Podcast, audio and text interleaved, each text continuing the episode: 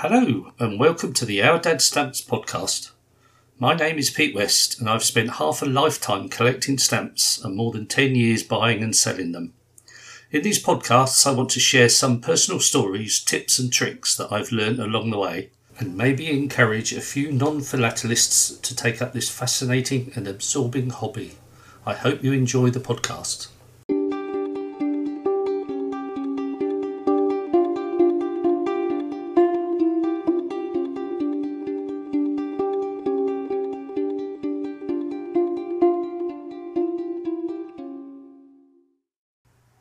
So, welcome back to the second edition of our Dad Stamps podcasts. Um, and once again, I'm joined by my wife Sheila. Hello, Sheila. Thank you for inviting me back. It's a pleasure to have you again.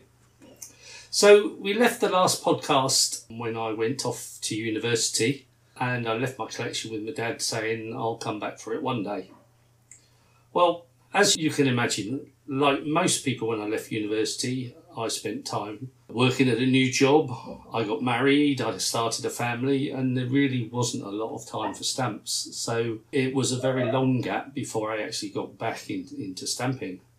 There was a short interlude during that time when, uh, after the birth of my second child, we were we were quite tight for money, and at one time we needed to buy a new set of tyres for my car, otherwise I wouldn't have been able to get to work, and and there really wasn't any money to do it. So uh, I got hold of a load of my first day covers and put them in the local paper to try and sell them. And in actual fact, I sold the first day covers, which covered the cost of four new tyres. Quite an amazing price by today's standards, but that was fairly acceptable then. There's two things I'd like to cover on that.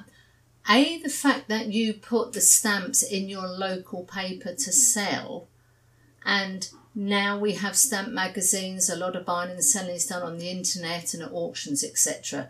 So the fact that you thought to put them in a newspaper, was that the method that people used to sell stamps back in the day? Um, there really wasn't a method used in those days. This was this would have been early 1980s, and really the only place to buy stamps and to sell stamps was was through a dealership, through a through a shop. There were magazines around, and yes, I could have placed an ad in the stamp magazines, but the cost of placing that ad really outweighed the value of, of what I was selling. And if I'd taken them to a local dealer, I probably wouldn't have got very much for them. So, in the days before the internet, local newspapers often ran huge buy and sell features, and you could place in a place an ad in the paper for not a lot of money, if not free. It may well have been free at the time. So yeah, I just placed an ad in the local paper, described what I was was selling, and the price I wanted, and pretty soon I uh, somebody came and made me an offer, which was very acceptable. And I probably got more for the first day covers then in 1980 than I would if I sold them today. So I think the second point I'd like to cover is what exactly is a first day cover. Uh, a first day cover is, is uh, as I explained in the last episode, a, a first day cover is basically an envelope or a letter that's been posted on the first day that the stamps were issued. That's it. The basic idea is traditionally it's just an ordinary envelope.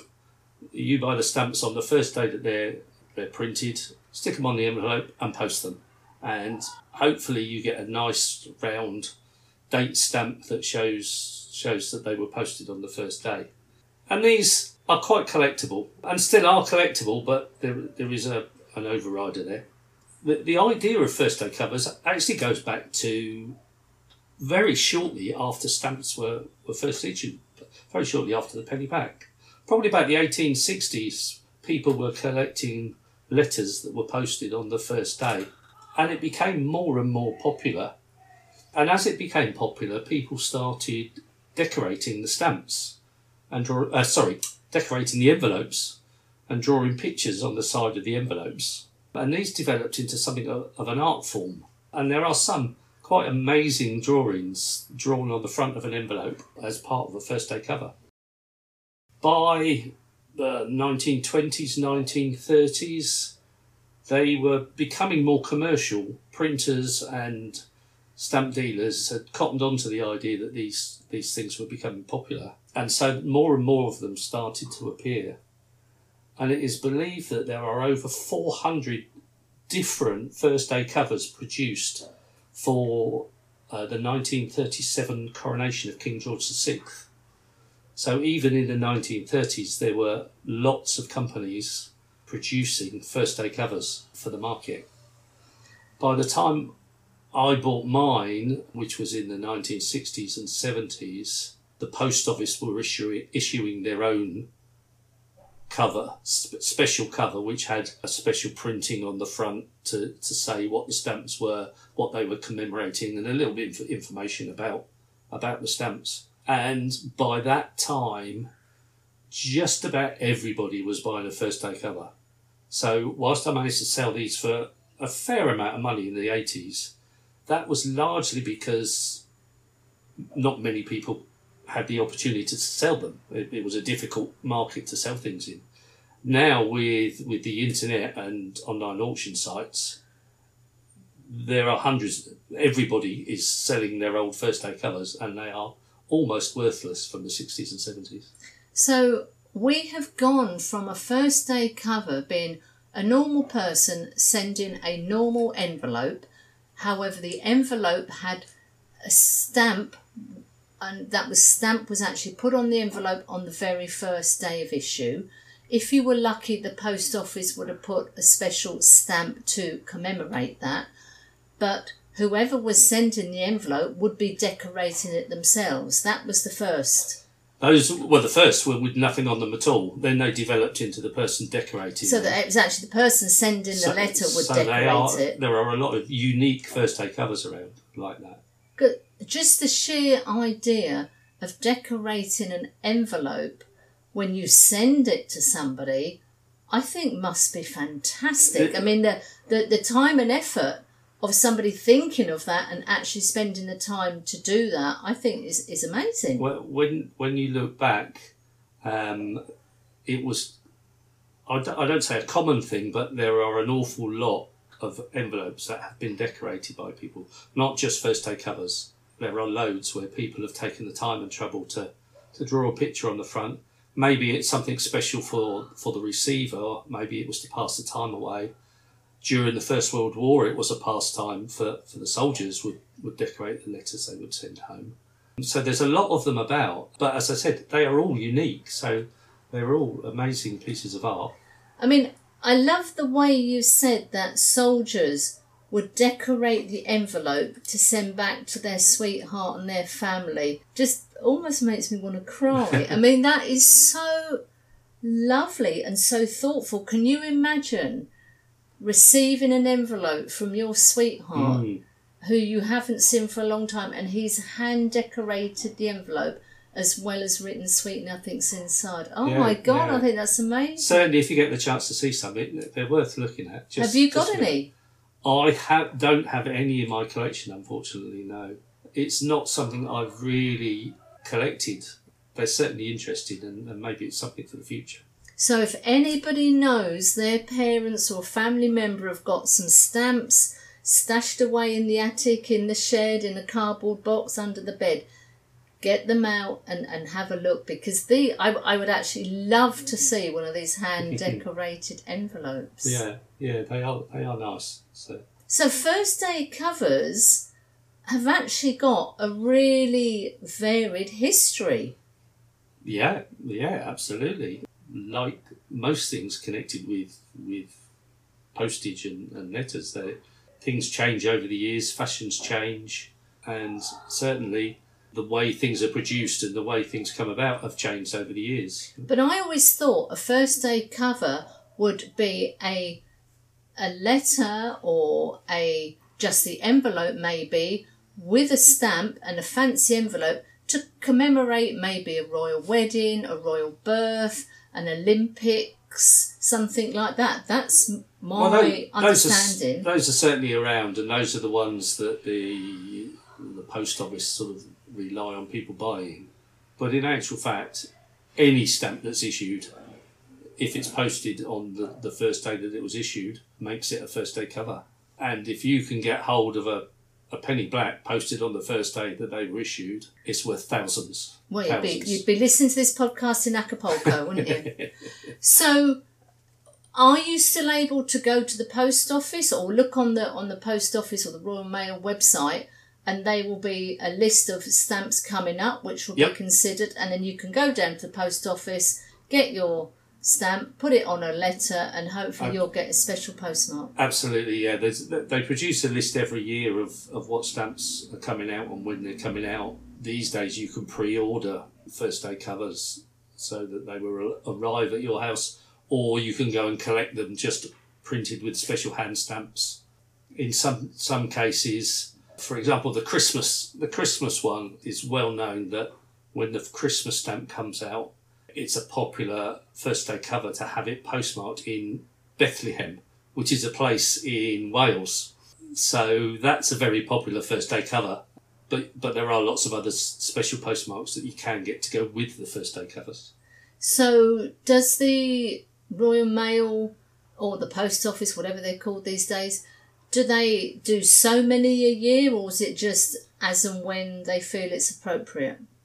I mean, have we had a Brexit first day stamp? I think there was plans, but I don't know whether it ha- That was probably has or not. No, having now that we live in Spain, I'm a bit out of touch with what's happening in the in the British Postal Service. But yes, they they they certainly produce a number each year. To my knowledge, there's not a minimum or maximum quota. It's just if there's big events or certain events, they will produce a set of stamps to commemorate that. Yeah, I guess I guess that makes sense. I think that's a fantastic history about what is a first day cover and and the soldiers writing or well, yeah, drawing it's, I mean, it's a whole different genre of stamp collecting. Is postal history, um, and first day covers come under the heading of postal history as opposed to stamps. So that's a whole new or a whole different uh, genre. Well, I have to say, this podcast is definitely an education for me. Good, good. Okay, so so apart from me selling my first day covers out of out of necessity, uh, and that wasn't a huge decision because if, for those of you that listened to the first podcast will remember that my mum used to buy a set of first day covers for me and also a set of first day covers for my dad every time they came out. So I was, if you like, I was only selling duplicates. I still had the same first day covers at home from my dad's collection, so it, it wasn't a big a big choice to sell them. So anyway, back back to the story. The next time I came into contact with stamps or had anything to do with stamps was unfortunately soon after my dad passed away. He was still collecting stamps up up until the, the, the time he died, and uh, the collection was was a, a decent collection, as we've already said. And I was helping Mum sort out all his all his stuff. And she said to me, we came across the stamps. and She said to me, well, you said you were coming to come back for them at some point, so here you are. And suddenly I was presented with a large stamp collection, which included the ones that I'd left behind, as well as all the new stuff that my dad had got since then.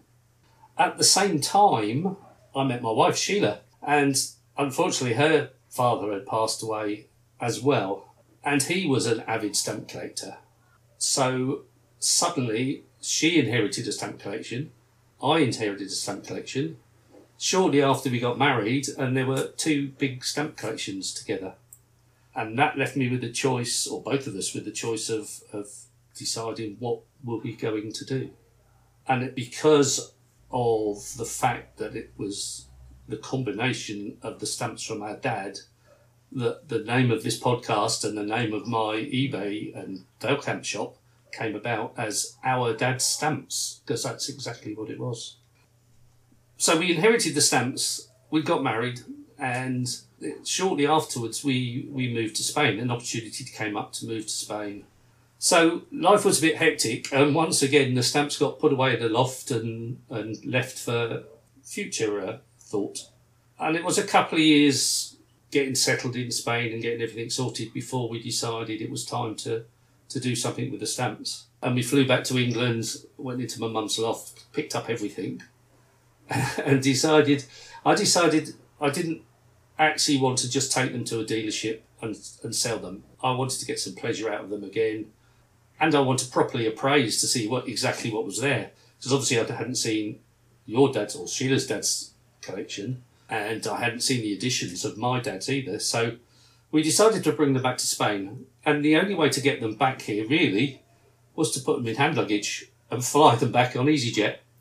So we had a trip back to Valencia on EasyJet with a couple of cases in the hold that had all our clothes and bits and pieces, and a hand luggage suitcase each full of stamps. Luckily, nobody stopped us and asked us what on earth this was and what we were doing with them. But they arrived back in Spain, safe and sound.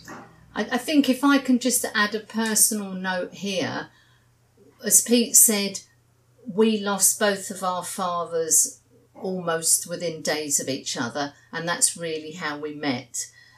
And yes, I remember my dad having a stamp collection, his father, and various family members. So I knew my dad had a reasonable collection, but I just feel so proud and honoured that Pete has taken to his heart the stamp collections and has made it into the passion it is today and all the hard work he's putting into it. And I think if we think back to the day we came back with all those stamps, thinking, my God, what are we going to do? We are now sitting here recording the second podcast for our dad's stamps. I, I, I think it's just fantastic. And, and I thank you from the bottom of my heart that you are keeping alive something that my dad was passionate about. So, Yeah, on a personal note, thank you, darling, for doing that. That's fine. And it's come a long way, and I think both our dads would be proud on of, of what we've achieved and, and where we've come. So anyway, I get the stamps back to Spain. I start looking through them to see what's there, and thoroughly enjoy looking through stamps again, and, and, and the whole thing brought back memories of of when I collected and and the thrill I got from getting new stamps and finding out about where the stamps came from and, and everything. And I thought, well, maybe I can start selling them on internet auction sites. There, there, there were lots of them around. I had used eBay before on a regular basis, so I knew how that, that worked. But what I didn't know at the time was was the current market value of stamps. So I had two choices: either to buy a catalogue or to do some research on the internet to see what they, they were selling at, or both. Now, Stanley Gibbons catalogues by these days had gone from being a single volume in 1967 when we first started buying album, uh, catalogues to a five or six volume set costing nearly £300. And I thought, for something that I don't know whether it's going to become a permanent feature or not, I don't want to be spending £300 on catalogues. So, to begin with, I just used to look on eBay to see what those particular stamps were, were selling for. I had a rough idea of what stamps they were from, from previous experience. At that time, the internet was still, uh, I mean, it was it was around, but it wasn't in its current form, and, and there were no online catalogues available. So it was a matter of looking on eBay to see what was available, what sort of prices they were selling at, and, and to see whether I had something similar that I could sell for. The trouble with that idea is I kept seeing on eBay, I kept seeing stamps that I really wanted when I was when I was a kid. And what was what's more, they were very affordable now. So I ended up actually buying stamps rather than selling stamps, which wasn't quite the idea of the, the exercise. But one thing led to another, and I was soon back into in, into the fold, if you like, back into stamp collecting, and, and thoroughly enjoying myself. And I decided with with what I had, I had to I had to cut down. It, you know, I was buying more stamps, and, and it was going it was obvious that if if I didn't start specialising more, it, it could just run away with me. So initially, I decided just to keep the uh, British Commonwealth stamps, and I started selling off the rest of the world stamps in, in lots and, and singles. But it became obvious that I really needed a catalogue to get some idea of what was going on. At the same time, £300 was still quite a sizable chunk. So, with a bit of research and a bit of looking round, I actually found some old catalogues from libraries that the public libraries were getting rid of.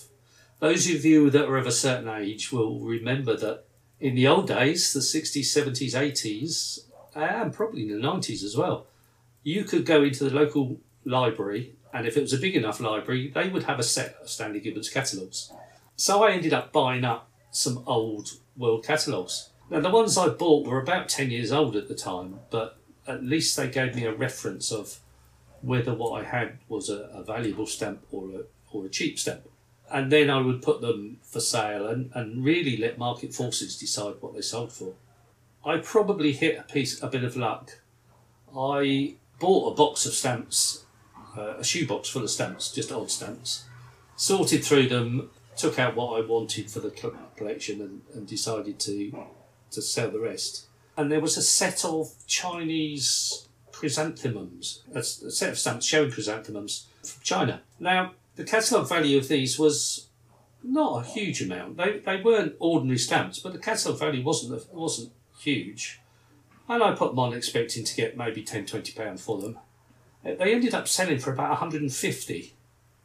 Now, I've no idea why they sold for that amount.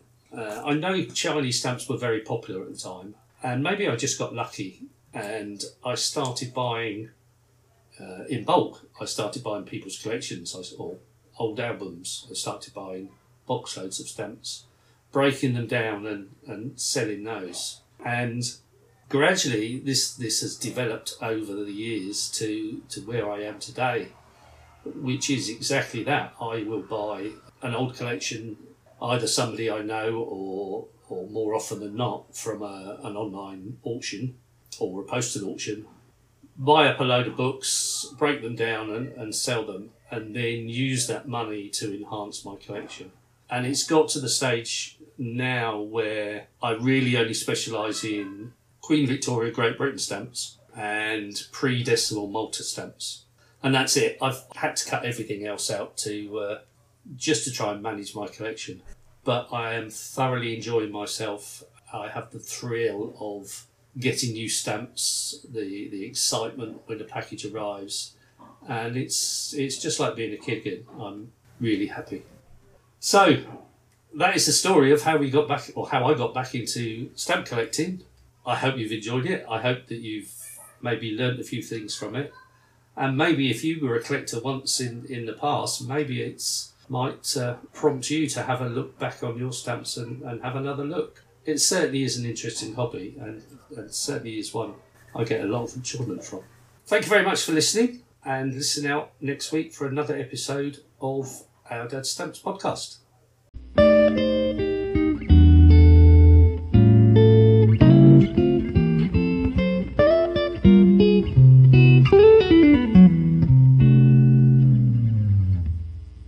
Thank you for listening to my podcast. I hope you have enjoyed it and maybe you've learnt a little too.